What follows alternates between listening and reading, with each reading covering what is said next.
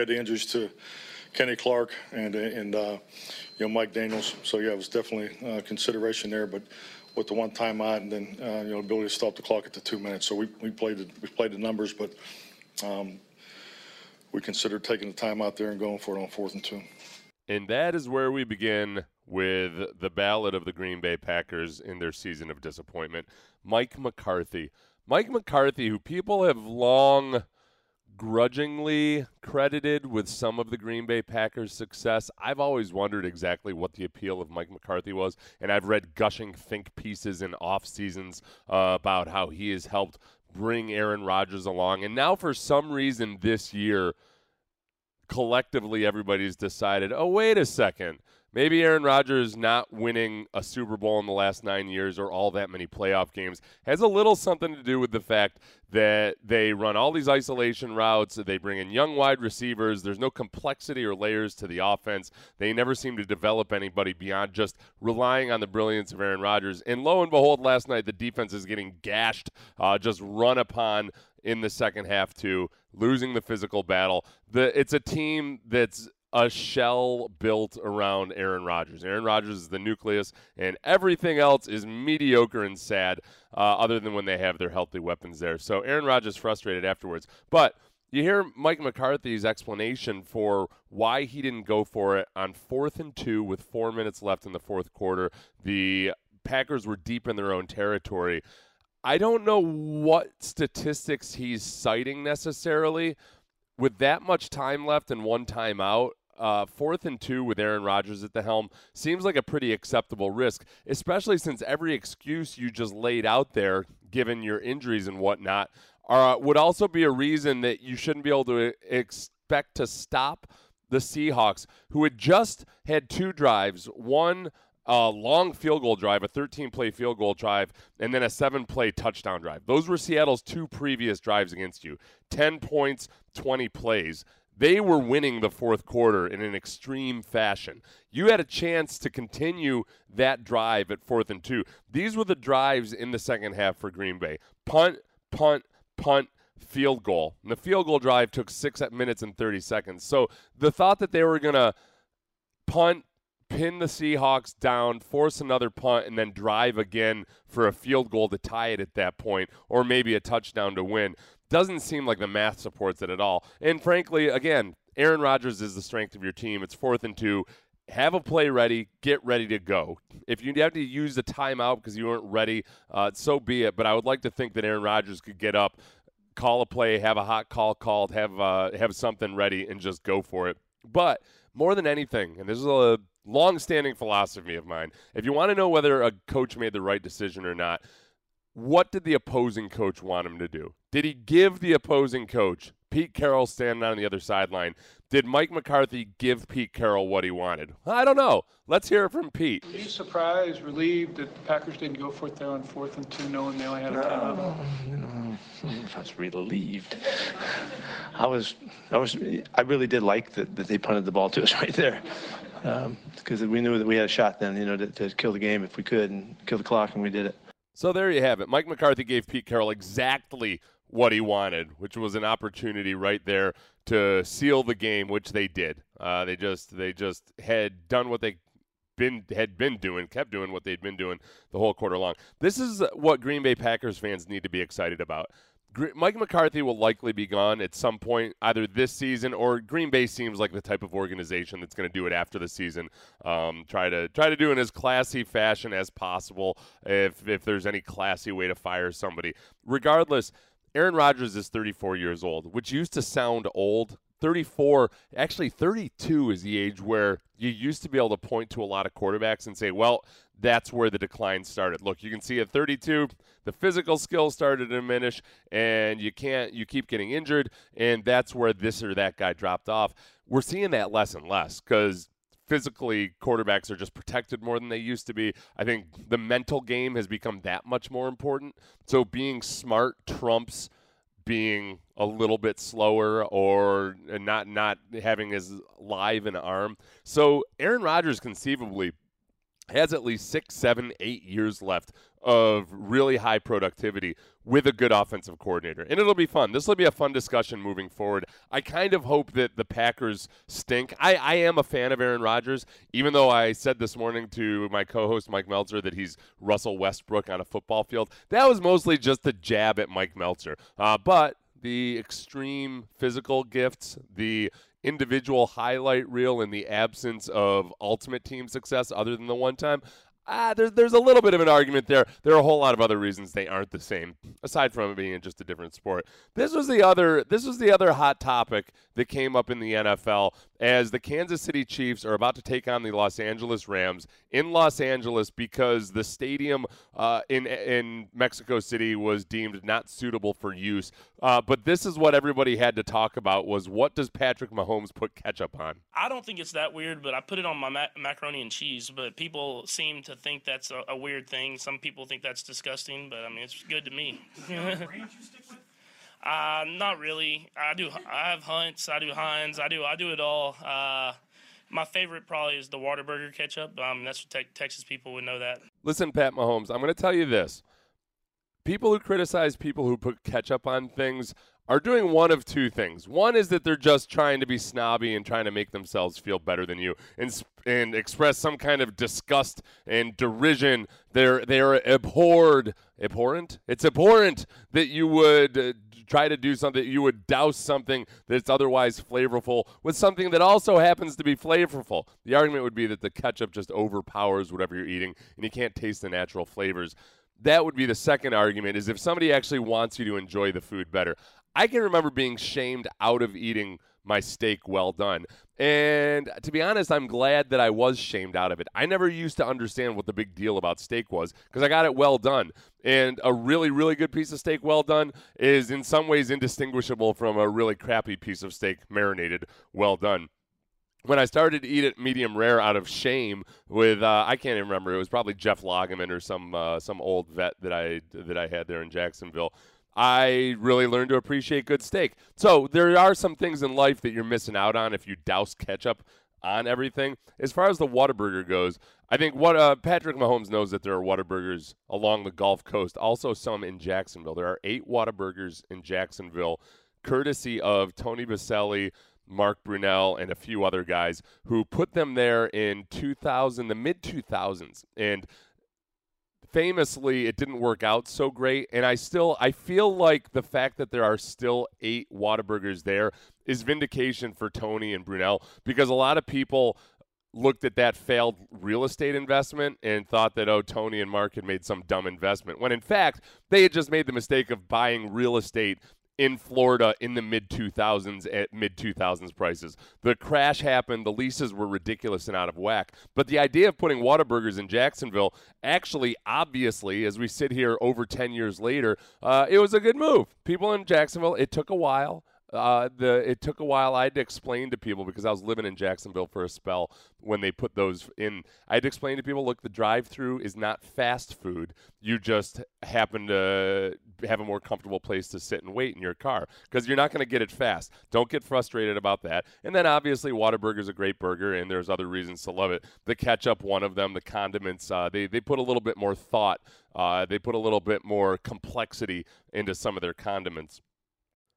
So, one of the more notable games this NFL weekend, which doesn't seem to be attracting a lot of attention nationwide, and I understand why, but it's a big deal here locally, is the Washington Redskins versus the Houston Texans. Two six and three teams that nobody genuinely believes are six and three football teams. I think the difference is that Houston has a really strong argument that they could keep getting better as the season goes on because Deshaun Watson has gotten better as the season has gone on. Whereas with the Washington Redskins, you're seeing a scaled down version of Alex Smith in this offense uh, behind an offensive line that this week is going to be without three of its starters. They lost two of them for the season, and uh, the left tackle there, Trent Williams, is going to be out. Going versus a very stout defensive front slash defensive line. Jadeveon Clowney's technically an outside linebacker. He's a defensive end. So that defensive line going versus the Washington Redskins front should be a pretty ugly proposition. And the Texans should take care of business with this team. The one concern, as always with the Texans, is that their offensive line, though improved and though benefiting from playing in front of an increasingly mobile Deshaun Watson, still is not an elite unit. And those Washington Redskins defensive uh, front players, they can rush the passer. So that becomes the huge question is how well can they protect Deshaun Watson? Uh, Bill O'Brien, to his credit, has done a lot of stuff to help protect him these last few weeks. Uh, they've used the tight ends in pass protection. They've used the running backs in pass protection.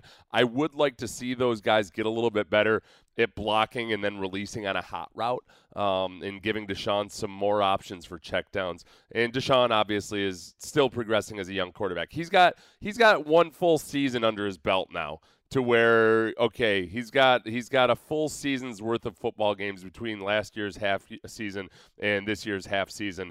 And he's starting to do some of the things that you want to see a second year player do but he's still got some developing to do as every young quarterback does whether it's Peyton Manning or Tom Brady or anybody else.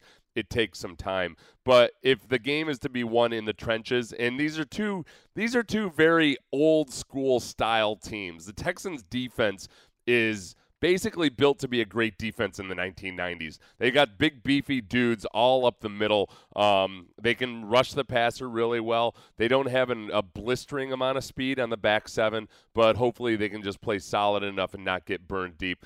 Washington has the home field advantage, but I think I feel pretty good about the Texans winning this week. That's my little bit of local bias for you non Houston listeners. The other piece of drama that came out of this week was DJ Swearinger, who spent his first few years in the league here, claiming that Bill O'Brien had once told him he wouldn't last three years in the NFL. DJ did bounce around a little bit. He's now on his fourth team, but he's turned himself into a very good player. Look, DJ was uh, he was a character. He was a colorful personality who showed a lot of promise as a football player, but who also wasn't all that professional off of it, as a lot of young guys aren't. But he really had some growing up to do. He was late. Um, he had public incidents that both legal and illegal, um, but he was in the paper a little bit too much for Bill O'Brien's liking. There was an incident where it, it seemed an awful lot like Bill O'Brien at a coaching clinic was telling a story about a second round player who refused to play special teams, and it seemed to match up pretty well with that player being DJ Swearinger. So, um, it's it's curious that DJ has a chip on his shoulder about Bill O'Brien, but he's that kind of player. It should make for a whole lot of fun. I think DJ was going to be motivated regardless, even if uh, if Bill O'Brien had been the nicest guy on earth to him. The Texans still released him. And you're you're going to see what DJ Swearinger always is, super motivated. Uh, I just don't think it's going to be enough as long as they take care of Deshaun Watson. But enough about me and my petty concerns and desires and wants and needs. It's time to talk to Sean Pendergast.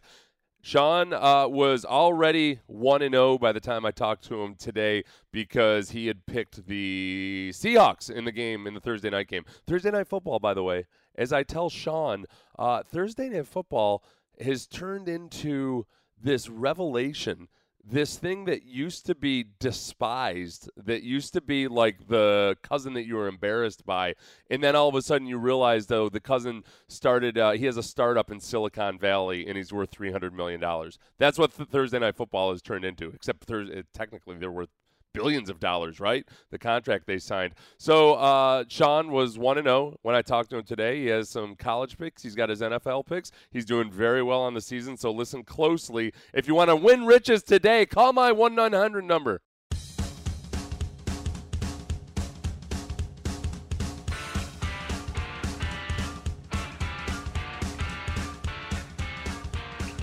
All right, Sean Pendergast. We do this on a Friday this week, which means we get the rare pleasure of already seeing the results of one of your games because you had picked the the Thursday night football game. I did. And you were victorious. Yeah. You picked the you picked the Seahawks in that game. I did. Yeah. I did. Thankfully, I thankfully I didn't uh, I didn't do the college game because I. Uh, I have a season win total bet on Tulane, so I was rooting for them against the Cougs last night. Oh, for really? Purely selfish reasons, yeah. We'll get into the Thursday night football game in a little bit. Yeah. Um, how are you? How did you do last week overall with your picks? Not very well on the picks that I gave out as my best bets on this podcast and on the Houston Press. I went one four and one, And being fully transparent, my one win was like last night's win, as you mentioned. I picked the Seahawks last night, minus two and a half over the Packers. They won by 3 My only win last week was the Colts, who were kind enough to beat the Jags by three points, uh, minus two and a half there.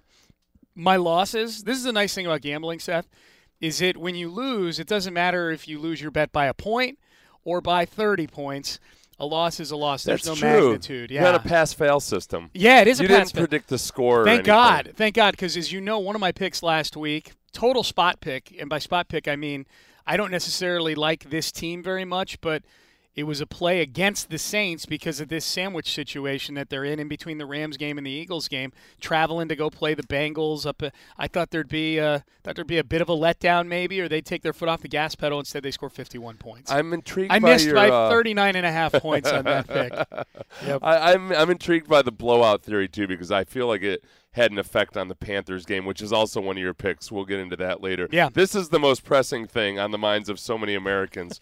Uh, this morning, we actually spent more time than probably we should have talking about the University of Houston and Ed Oliver and the fact that Coach Major Applewhite tried to take his jacket off of him in the in the first half. So we talked about uniform violations for like a good Oh. portion of our show today Yeah. for a little bit we touched on this, but Notre Dame is near and dear to your heart as you're an alumnus. Um, the nation is up in arms about Notre Dame's uniforms that they're wearing for this this New York Yankees stadium classic versus Syracuse. Yeah.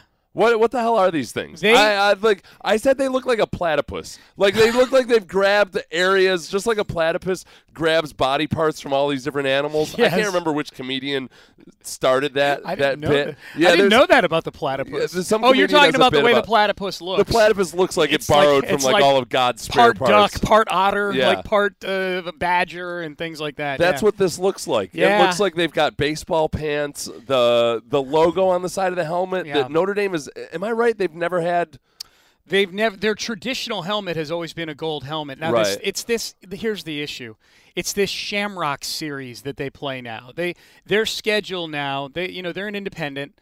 So their schedule has a lot more flexibility built into it than your than your average uh, Power Five football team. So they play five games against the ACC every year. Five, you know, there's there's 14 teams. They rotate five different teams, and that's what this is an A, this is one of those games. Syracuse is in the ACC. Um, but embedded in that are they make some of these games neutral site games, and they call them the Shamrock Series. And part of the Shamrock Series is they traditionally play these games in a venue that's kind of unique, whether it's an NFL stadium. They played a game in Fenway a couple years ago. This one, as you mentioned, is in Yankee Stadium. The other part of it is they massacre the traditionally great Notre Dame uniform by doing so many things to it. So the original answer to your question is the only time I've ever seen anything on a Notre Dame helmet in my lifetime has been in these Shamrock Series games where a couple years ago they slapped a giant clover on the side of the helmet. And I just feel like this isn't even a this isn't even like a Notre Dame grad being traditional or an old guy being get off my lawn. I feel like the Notre Dame uniform, the regular Notre Dame uniform, is one of the great uniforms in college football with the Yeah. gold pants and the gold helmet, the dark blue shirt, no name on the back, the nice white readable numbers. There's still that part of it where I guess where you're trying to appeal to the younger generation, and this That's is, all it is. This is where us middle ages always screw it up, Yeah. though. It's that whereas Oregon will have like the the shiniest space age materials that they mix into the paint and everything, Right. um, or Baylor and some of their uniforms, versus this. This just looks like an abomination, and it's not. It's not offensive to me because it bucks tradition. It's offensive to me because I have eyeballs. Yes. Like how do you how do you botch the execution of it so poorly? The funny thing is people sending it to me on Twitter like I'm going to stick up for it or something. this this uniform was actually revealed before the season and it didn't get a lot of traction because people aren't one people aren't thinking about college football at that time. Two, eh, Notre Dame was probably at the back end of the top 25. Nobody had high expectations for Notre Dame. Now all of a sudden this is a game that has major implications for the college football playoff, for the New Year's 6 bowls. Look, if Syracuse pulls off the upset, this isn't just an upset they're pulling off. They'll probably move into the top 10 in the country and maybe get a really good bowl bid. Um, even though they're not going to win the ACC title, they could get an at-large. So, so it's it's a game with some ramifications. But yeah, that the uniform and those schools you named, like Oregon and Baylor, those are schools that have had their moments, some more sustained than others. But those are schools that kind of need that gimmicky stuff to to attract Yeah. uh, you know the the millennial recruits Yeah. that make decisions on things like uniforms, and there are plenty of them out there. Make no mistake. Those schools are shooting their shot. Yeah. Like in a, in a way, in a manner. and- and uh, whereas Notre Dame is Notre Dame. Yeah, there, Yeah. there's a tradition to it. My biggest thing, my biggest thing about this uniform, understanding fully where Notre Dame stands on the landscape with a lot of the regular Joe out there, is that could you? Is there any way you could make the uniform? Culturally less likable like it's Notre Dame and the Oh, I know, I Yankees know, I know. like when, why not just slap a Dallas Cowboys star on the helmet while you're at it have Draymond Green be the, the model for it Very few government institutions are as solid as the IRS. like instead of U.S. Postal, you have the IRS. right, right. The, the Shamrock series brought to you by the Internal Revenue Service. So you're taking Syracuse plus ten over. I am, Dame. yeah. That's one of my picks this weekend, and it's uh, um, And this is a let me get let me get this right. It's a Yeah. true neutral site game. Neither team is giving up a home game or anything for this. And not No. that that matters. no, it's a neutral site. Notre game. Dame's the home. They, they're going to have the home field advantage. They right? will. They they even will. though even though it's close to Syracuse. They they will, although there's you know one of the big topics within the Notre Dame community about this game, Seth, is the the athletic director's catching a lot of heat right now because this was supposed to be a Notre Dame home game. It's technically a Notre Dame home game in terms of it's going to be broadcast on NBC. Uh, my guess is they get the choice of what uniforms they're going to wear. So from the just administratively, other than the stadium it's being played in, Notre Dame's being treated like the home team.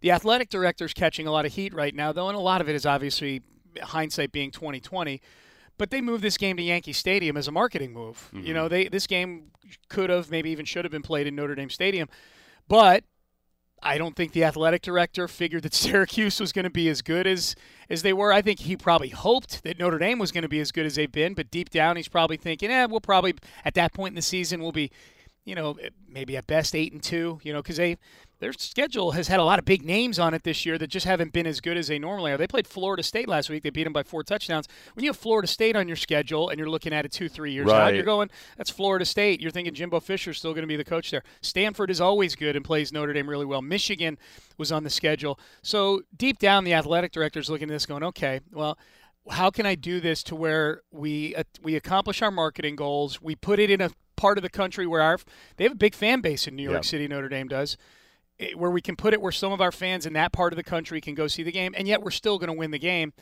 It's all kind of played out.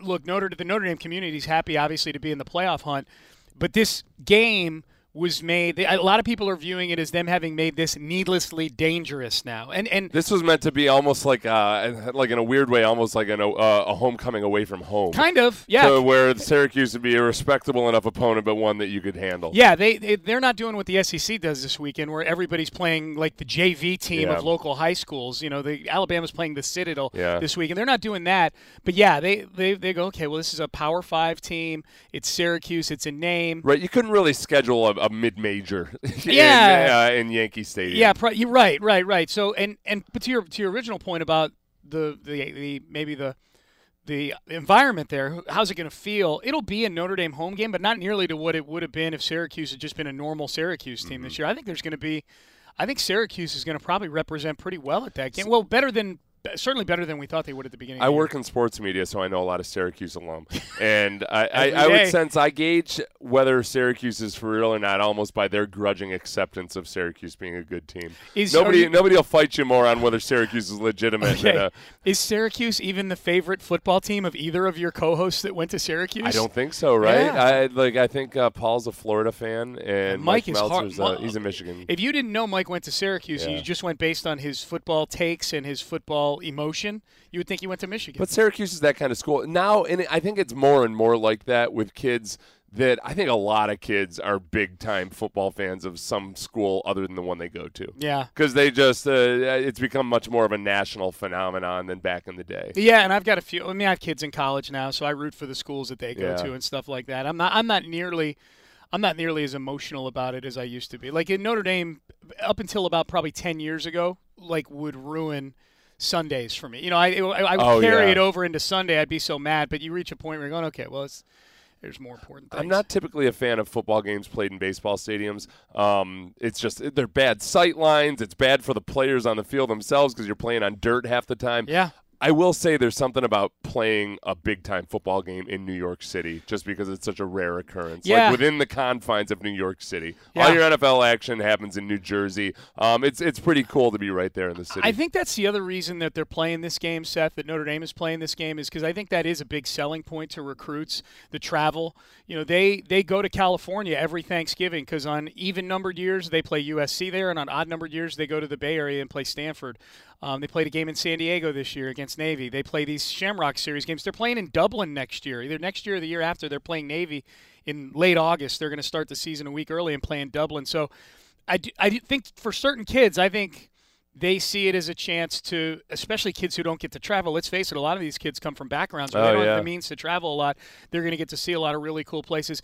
And I know this is the new Yankee Stadium, but old Yankee Stadium was a, a pretty traditional college football venue back in the day. Yeah, it was, uh, and you harken back to when the Army the, and- and the NFL teams Yeah. used to play at the the Polo Grounds. Um, let's see, you were good last night. The Seahawks minus two and a Yeah, half one and over zero. the Packers. So I've matched my win total from last week already. That was that was almost the poster child of Green Bay Packers games last Especially night. this season. That was brilliance by Aaron Rodgers, um, but ineptness at times on defense, uh, getting physically manhandled against the run up the middle, and just not being able to play a complete game around Aaron Rodgers. Well- he was absolutely phenomenal.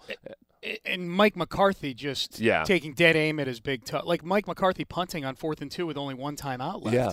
Against a team that likes to pound the football. Uh, against a team that's kind of physically worn you down Right. over the course of the football game. Everything like from an analytical side to a mental side to a to a, a, a physical beating side, all of that seemed like the wrong move not to go for it on fourth and two. Yep. I also my one takeaway from that game, and this has been over the last couple of weeks.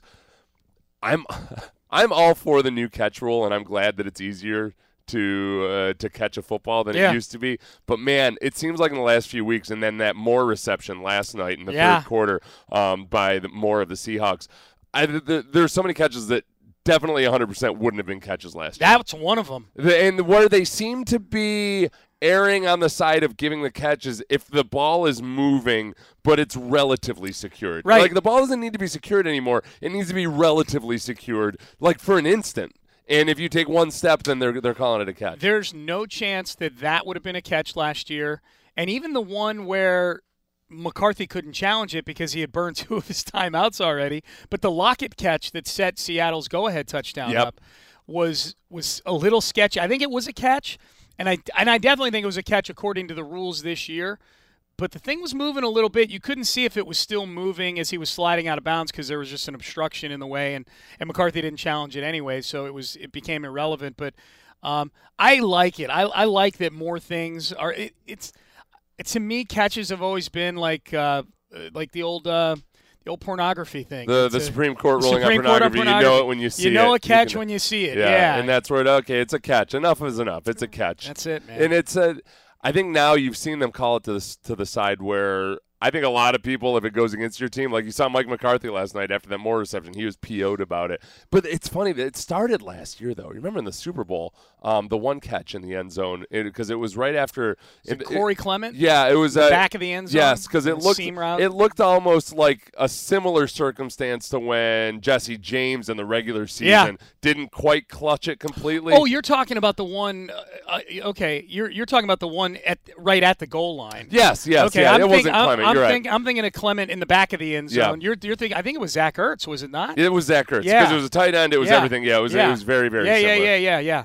Um, I so I think they started calling it that way almost like before they changed the rule. I'm okay with it. The other thing that I'm okay with that you would think I wouldn't be okay with. Right. is that because of the tackling rule, these tight ends and running backs when they get down the middle of the defense, the run after the catch, they just barrel over these defensive backs, and I find it entertaining. like because defensive backs, the poor little guys aren't allowed to lower their head; they just kind of have to take the brunt of it, and you end up with these manly looking runs that are aided by the rules. But I'm okay with it. I feel like they should go to the next level with that. And for years, the, the for years the marketing advantage went to the defensive players because the NFL would put out all those VHS tapes and DVDs of crunching hits, and all the offensive players were like dummies in this thing, and Yeah. all the defensive players got all the shine. Ronnie Lott, man, he, he made his whole reputation being he was like half the video on some of those things. Jack Tatum and guys like that. I feel like not only not only am I happy for those offensive players, the NFL needs to start marketing the crunching bowlovers of these defensive players. Yeah. Uh, Travis Kelce There are you- reparations, man. Yeah. Reparations for offensive players. Gronkowski especially. Yes. Because Gronk has gotten the Shaq treatment all these Marketing years. doesn't reparations, baby. And now if you if he's ever healthy again, Yep. when he starts bowling Right. over people. if he's ever healthy again. Uh, that actually, that's a good segue into the Panthers and the Lions Yeah. because Eric Reid got penalized for that hit on Ben Roethlisberger uh, last week. Yeah. and honestly, I I side with Eric Reid on that one. I don't think he should have gotten suspended. I understand that you have to flag it and maybe issue a fine, but Ben Roethlisberger. This is what you have to know about Ben Roethlisberger, Sean. When you see him on the field in a football uniform. You are totally unprepared for how big he is. He's Like, you- gigantic. yeah, and then he's running around in the backfield. Like you get deep in the backfield, and all of a sudden he's running away from you. It doesn't look like he should be able to. He's huge. Yeah. So when he's running down the field on that Thursday night game where the Steelers just crushed the Panthers, Eric Reid's running at him as fast as he can, and then because that's what you have to do. You're not allowed to lower your helmet or anything. And then Roethlisberger drops at the last moment, and it was just kind of one of those classic instances where like Eric Reid wasn't intending to go low no, on him or anything. I, I think that's the thing. That's that's the the bad thing about being able to go back and watch and parse out everything frame by frame, is that everybody assumes that you can just volunteer. Everybody assumes that any, everything that goes into that play and that hit was was totally voluntary. and uh, right, voluntary and predictable. Yeah, somehow. yeah, like but like I don't know. I don't know if Roethlisberger's going to slide there. He was like he's six foot six in the air up until right before he dropped. And there's some self defense that I would think goes into it. You obviously know better than I do. Haven't been haven't played, but I I've always felt like these rules where they're trying to they're trying to crack down on defensive players, hurting defenseless air quotes offensive players. That if they're trying to eradicate a certain kind of behavior, does that not put the defensive player in harm's way? That all of a sudden they're out there thinking, "Oh, I've got to do, I've got to pull up, I've got to do this, I've got to do that." They're kind of forfeiting their bodies at that point. right, you're just giving your chest up Yeah. almost like I'm turning myself into the bullet catcher. Yeah, yeah, yeah, like yeah. I'm like I'm that fat guy catching the cannonball. or you're trying right or you're or you're trying to avoid a guy or whatever and who knows what who, who knows what type of peril gets comes into that so yeah i'm i'm i'm with you So what I'd say is I, I see that you're choosing the Panthers th- Yeah. in this game. Panthers minus four over Lions. Uh, the reason I brought up that last game was that I think that because Thursday night football games have been as good as they've been this year, people forget that it still is a little bit of a wild card in terms of preparation and performance. No doubt. That some teams are just going to be better prepared for it, especially at home. Yeah. Because that game, that game was in Pittsburgh. It was, yeah, yeah. Um, so Pittsburgh just crushed the Panthers. They put up what, 52 points on yeah them? 52-21 And, and I wonder if that's affected some people's perception of, of how the Panthers actually are as a football team. no team. doubt there there's definitely a recency bias you got to be really careful of that both ways you got to be really careful about it not just with the panthers but anytime it's over four touchdowns the margin of a game Yeah. and and it's, and it's maybe not supposed to be that way. I mean, no NFL game is supposed to be a four touchdown game, but those are two teams that are generally thought of to be in that next tier of teams after the big three or four teams at the top, who we all know who they are. So you've got to look at it from both sides. Is there any recency baked into the lines for either of those teams? The Panthers are minus four over the Lions. The Steelers are minus six over the Jags. They're actually two very similar kind of games in that they're road favorites who are going against teams that are probably at a point where they're they're kind of circling the drain and cashing things in. Both the Lions and the Jags are three and six this year, and their coaches are under a lot of scrutiny and heat right now. I don't know if you saw Matt Patricia had the Lions practicing in the snow yesterday. He had Oh, them really? practicing Oh. outdoors. After, and it's and it's in this situation where you trade away Golden Tate, you're obviously looking towards the future.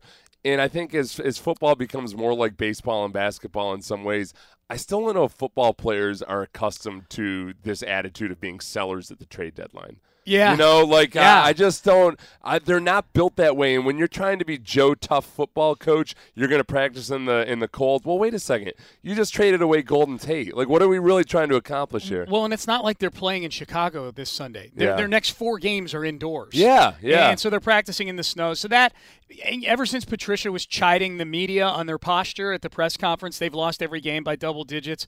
So I, but of those two games, I, I just I I don't want to back a team that just won by 31 points on Mm-hmm. a Thursday night. So the Panthers are the logical team to back from that standpoint because they, they should bounce back from that game. And the Lions, I think, are a, a bit of a train wreck right Let now. me ask you this: uh, the Panthers are ten and one against the spread following a straight up loss, Mm-hmm. uh, and then the other I can't remember which site I got this off of. The Lions are three and ten against the spread against a team with a winning record. When you listen to those two stats, I look at it and say, okay, ten and one against the spread following a straight up loss for the Panthers. That means something to me because it's Cam Newton, it's Ron Rivera, it's the same guys. Detroit Lions, and I'm looking at stats that span over the last few seasons. Yeah. Do I do I actually put much credence into it when it's a brand new coaching staff? I, I think I think obviously there's obviously there's more to analyze there. I, there's two things that I think when I hear that stat, like am, am I when you read that when you recite that stat to me, I go, okay, d- is there anything that's phony to that? The quarterback is a big part. It's always the quarterback and the head coach are the two things you look at. And the quarterback is a guy who's been there a long, long time and is a guy who, generally speaking, whether it's his fault or not, he has not done a lot of winning winning there. And he's not a especially versus winning teams. yeah, and he's not a guy who I'm super confident about backing in situations like that. I feel like that's the direction Kirk Cousins is kind of going in for me too, where I just don't know if I can trust this guy yet in a big spot. The guy throws for five thousand yards every year in Washington, and they're eight and eight every year. Right. So can you trust him to make the proper decisions? I think Stafford is a lot like that too. And then I think there's just I the let's face it, the Lions are a team that by and large has this general malaise over them that there my guess is there's not a lot of cultural belief in that building Mm-hmm. in what they are also. So I, whereas if you know, I guess Jim Caldwell would be the coach that was before Matt Patricia. If he were still there, then then I'm 100% buy in on that. Whereas whereas I'm I'm probably still pretty close to 100% because Matt Patricia ain't doing it for me either. You know, from a, he, it's not it's not Caldwell from the standpoint of the sample size. Yeah. But I'm still not even close to buying in on Matt Patricia as a coach. I think it's a good stat. I like this Pat. Uh, I like this pick for you for the Panthers. Mm-hmm. The other one big factor that I saw was just that the Lions' defense.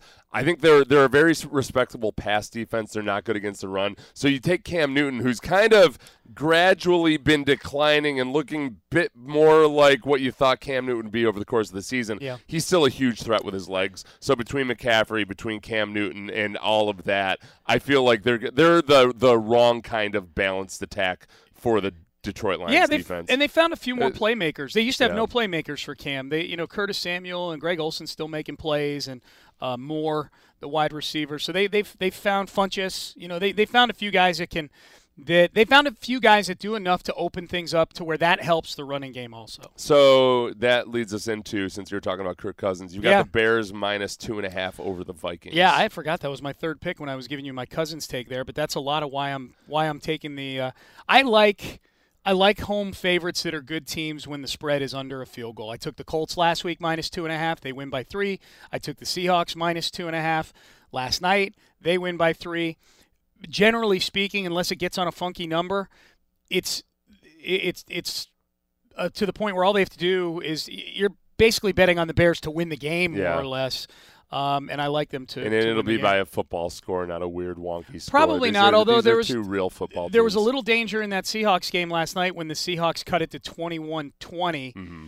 in the fourth quarter. Because then when you're laying the two and a half, you're like, oh, God, if they get the ball back in there, especially a team like the Seahawks that can grind the clock down to dust, they're going to go down, kick a field goal, win by two, you know? I don't think the weather's going to be a factor here. It's a low of 24. It's a night game, right? They flex this Yeah. game in Chicago. It was supposed to be Pittsburgh and Jacksonville. They flexed that out and they flexed this in. Okay. So high of 35, low of 24 in Chicago. Um, the Vikings pass offense obviously is very, very scary. And like Adam Adam Thielen four years from now will start to get the respect he probably deserves. Right. He'll over Right. he'll overcome some of the things that are keeping him from getting that respect, I suppose. Um Well, he'll still be white in four years, Seth. but he'll have overcome. Now, look, look. I'm. I, we're on watch for Alex Smith this week. Right. I, I'm monitoring it to see how many, if if anybody is still saying, well, you know, Alex Smith is actually faster than you think he is. You're like, well, why would I have any opinion that he wasn't fast? Right. He's a 215 pound dude. Yeah. And, like uh, the only reason I wouldn't think he's fast is because he's white. Come on. exactly. Um, but likewise for Adam Thielen, uh, I don't think people understand. I saw that from um, an old Vikings coach who was like, "Well, you know, he, he might not." It was it was uh oh, but it was somebody that was, Was it- involved. Was when, it Billick? No, it wasn't Bill. No, no, no. It was somebody that was actually involved when they were scouting Adam Thielen. Oh. And they were like, well, he's not the fastest straight straight line guy. I'm like, yes, he is. You're like a four three something. Like, what the hell are you talking That's so about? he is the fastest That straight so line guy, or at least one of them. Racism. Um, Racism. yep. So, uh, but I would say the other. So obviously, that's very scary. But they can't run the ball. The Vikings can't run the ball at all. So They going versus a good defense at home, I feel like they're they're still way too one dimensional, and that the Bears' pass defense isn't as strong as their run defense. But they can they can plan and account for that because they don't have to worry about the run. Yeah, absolutely. And I don't know if you know this. The last time the Bears played a home game on a Sunday night, their opponent was the Houston Texans. Oh, that, gosh, that was a long time ago. That was a sloppy, sloppy field. 2012. Have they fixed the field at Soldier Field? It doesn't seem like we've heard as much about it I, recently. it's a good question. I don't know. I Yeah. guess they probably have Yeah. because we haven't heard about We it. haven't heard about it, yeah. But Oh, I'm, I I'm guessing the atmosphere should be great on Sunday night at Soldier Field. That'll be a sauced up crowd. I'm glad you brought that up. That's a college since We, uh, crowd. since we have about three minutes left, Yeah. we should talk about Shakira Gate, which is the Mexico yeah. City field, uh, the Mexico City game being canceled. Yeah. I can't believe I didn't talk about this already this week. We didn't talk. You know what? We didn't talk about it on the, the on the air as much. I wanted to ask Michael Lombardi yesterday, and I ran out of time. I wonder if somebody in the NFL office is going to get fired over this because they had time to get ahead of this. They would have known what the schedule was with Shakira and everything else. Like I'm shocked that in is what's is such a marquee event to begin with, no matter who's playing. But then you've got two of the very best teams in the league showing showing down on a, a showdown between those two teams.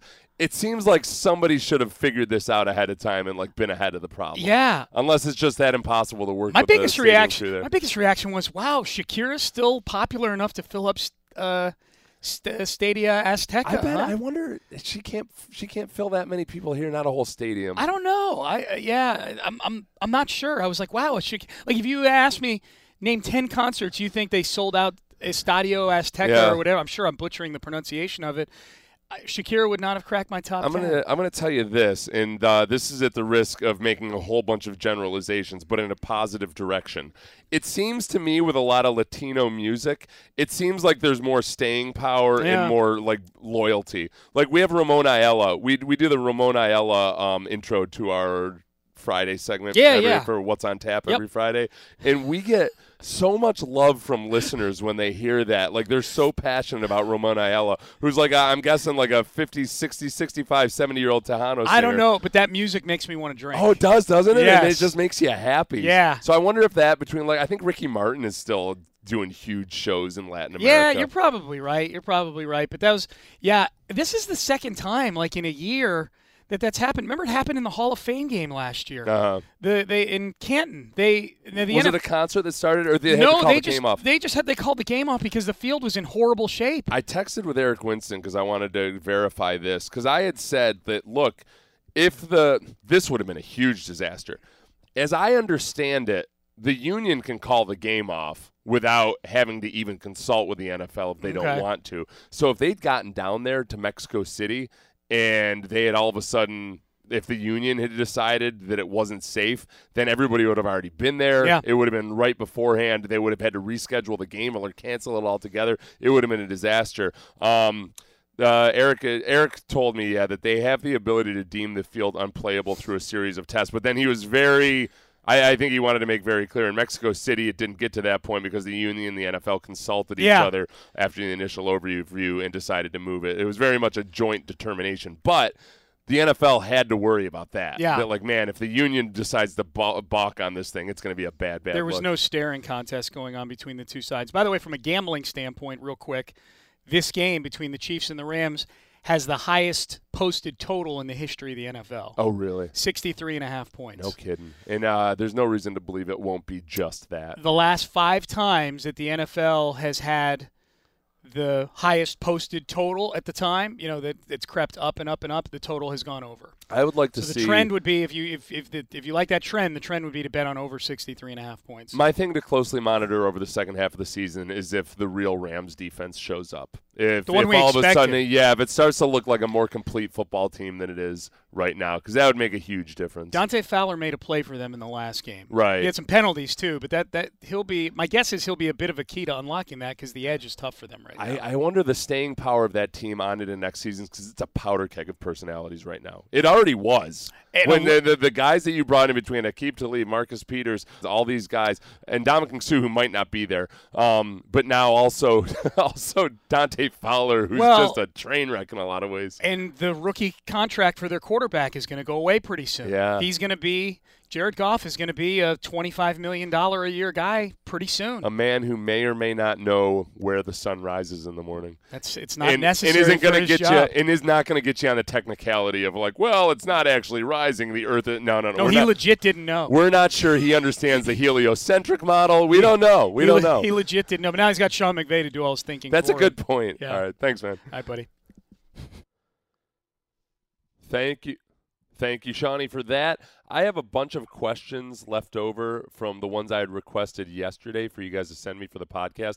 I'm going to go ahead since we're running right up to the 45 minute mark here and plan on doing those tomorrow. I'll just do a Q&A session. The one that I'm most intrigued by is Clint Shane's when he asked what he probably thought was a question I wouldn't answer, but that I'm going to tackle with ferocity and research, which is what kind of bear is the best kind of bear. And I'm not going to limit it to just uh, I'm not going to limit it to just the the zoological bears. I'm going to include mascots, um, other cultural terms for bear, everything that you can think of. I will I will assign a power ranking to bears in general, and I'll have an exhaustive and authoritative list tomorrow. Thank you everybody for listening. Please subscribe on iTunes, um, subscribe on radio.com, especially. My bosses love that. Give it a five star rating. That would be super. And uh, also tell your friends about it. It's an enjoyable listen, and uh, Seth's a great guy. Have a great weekend, everybody.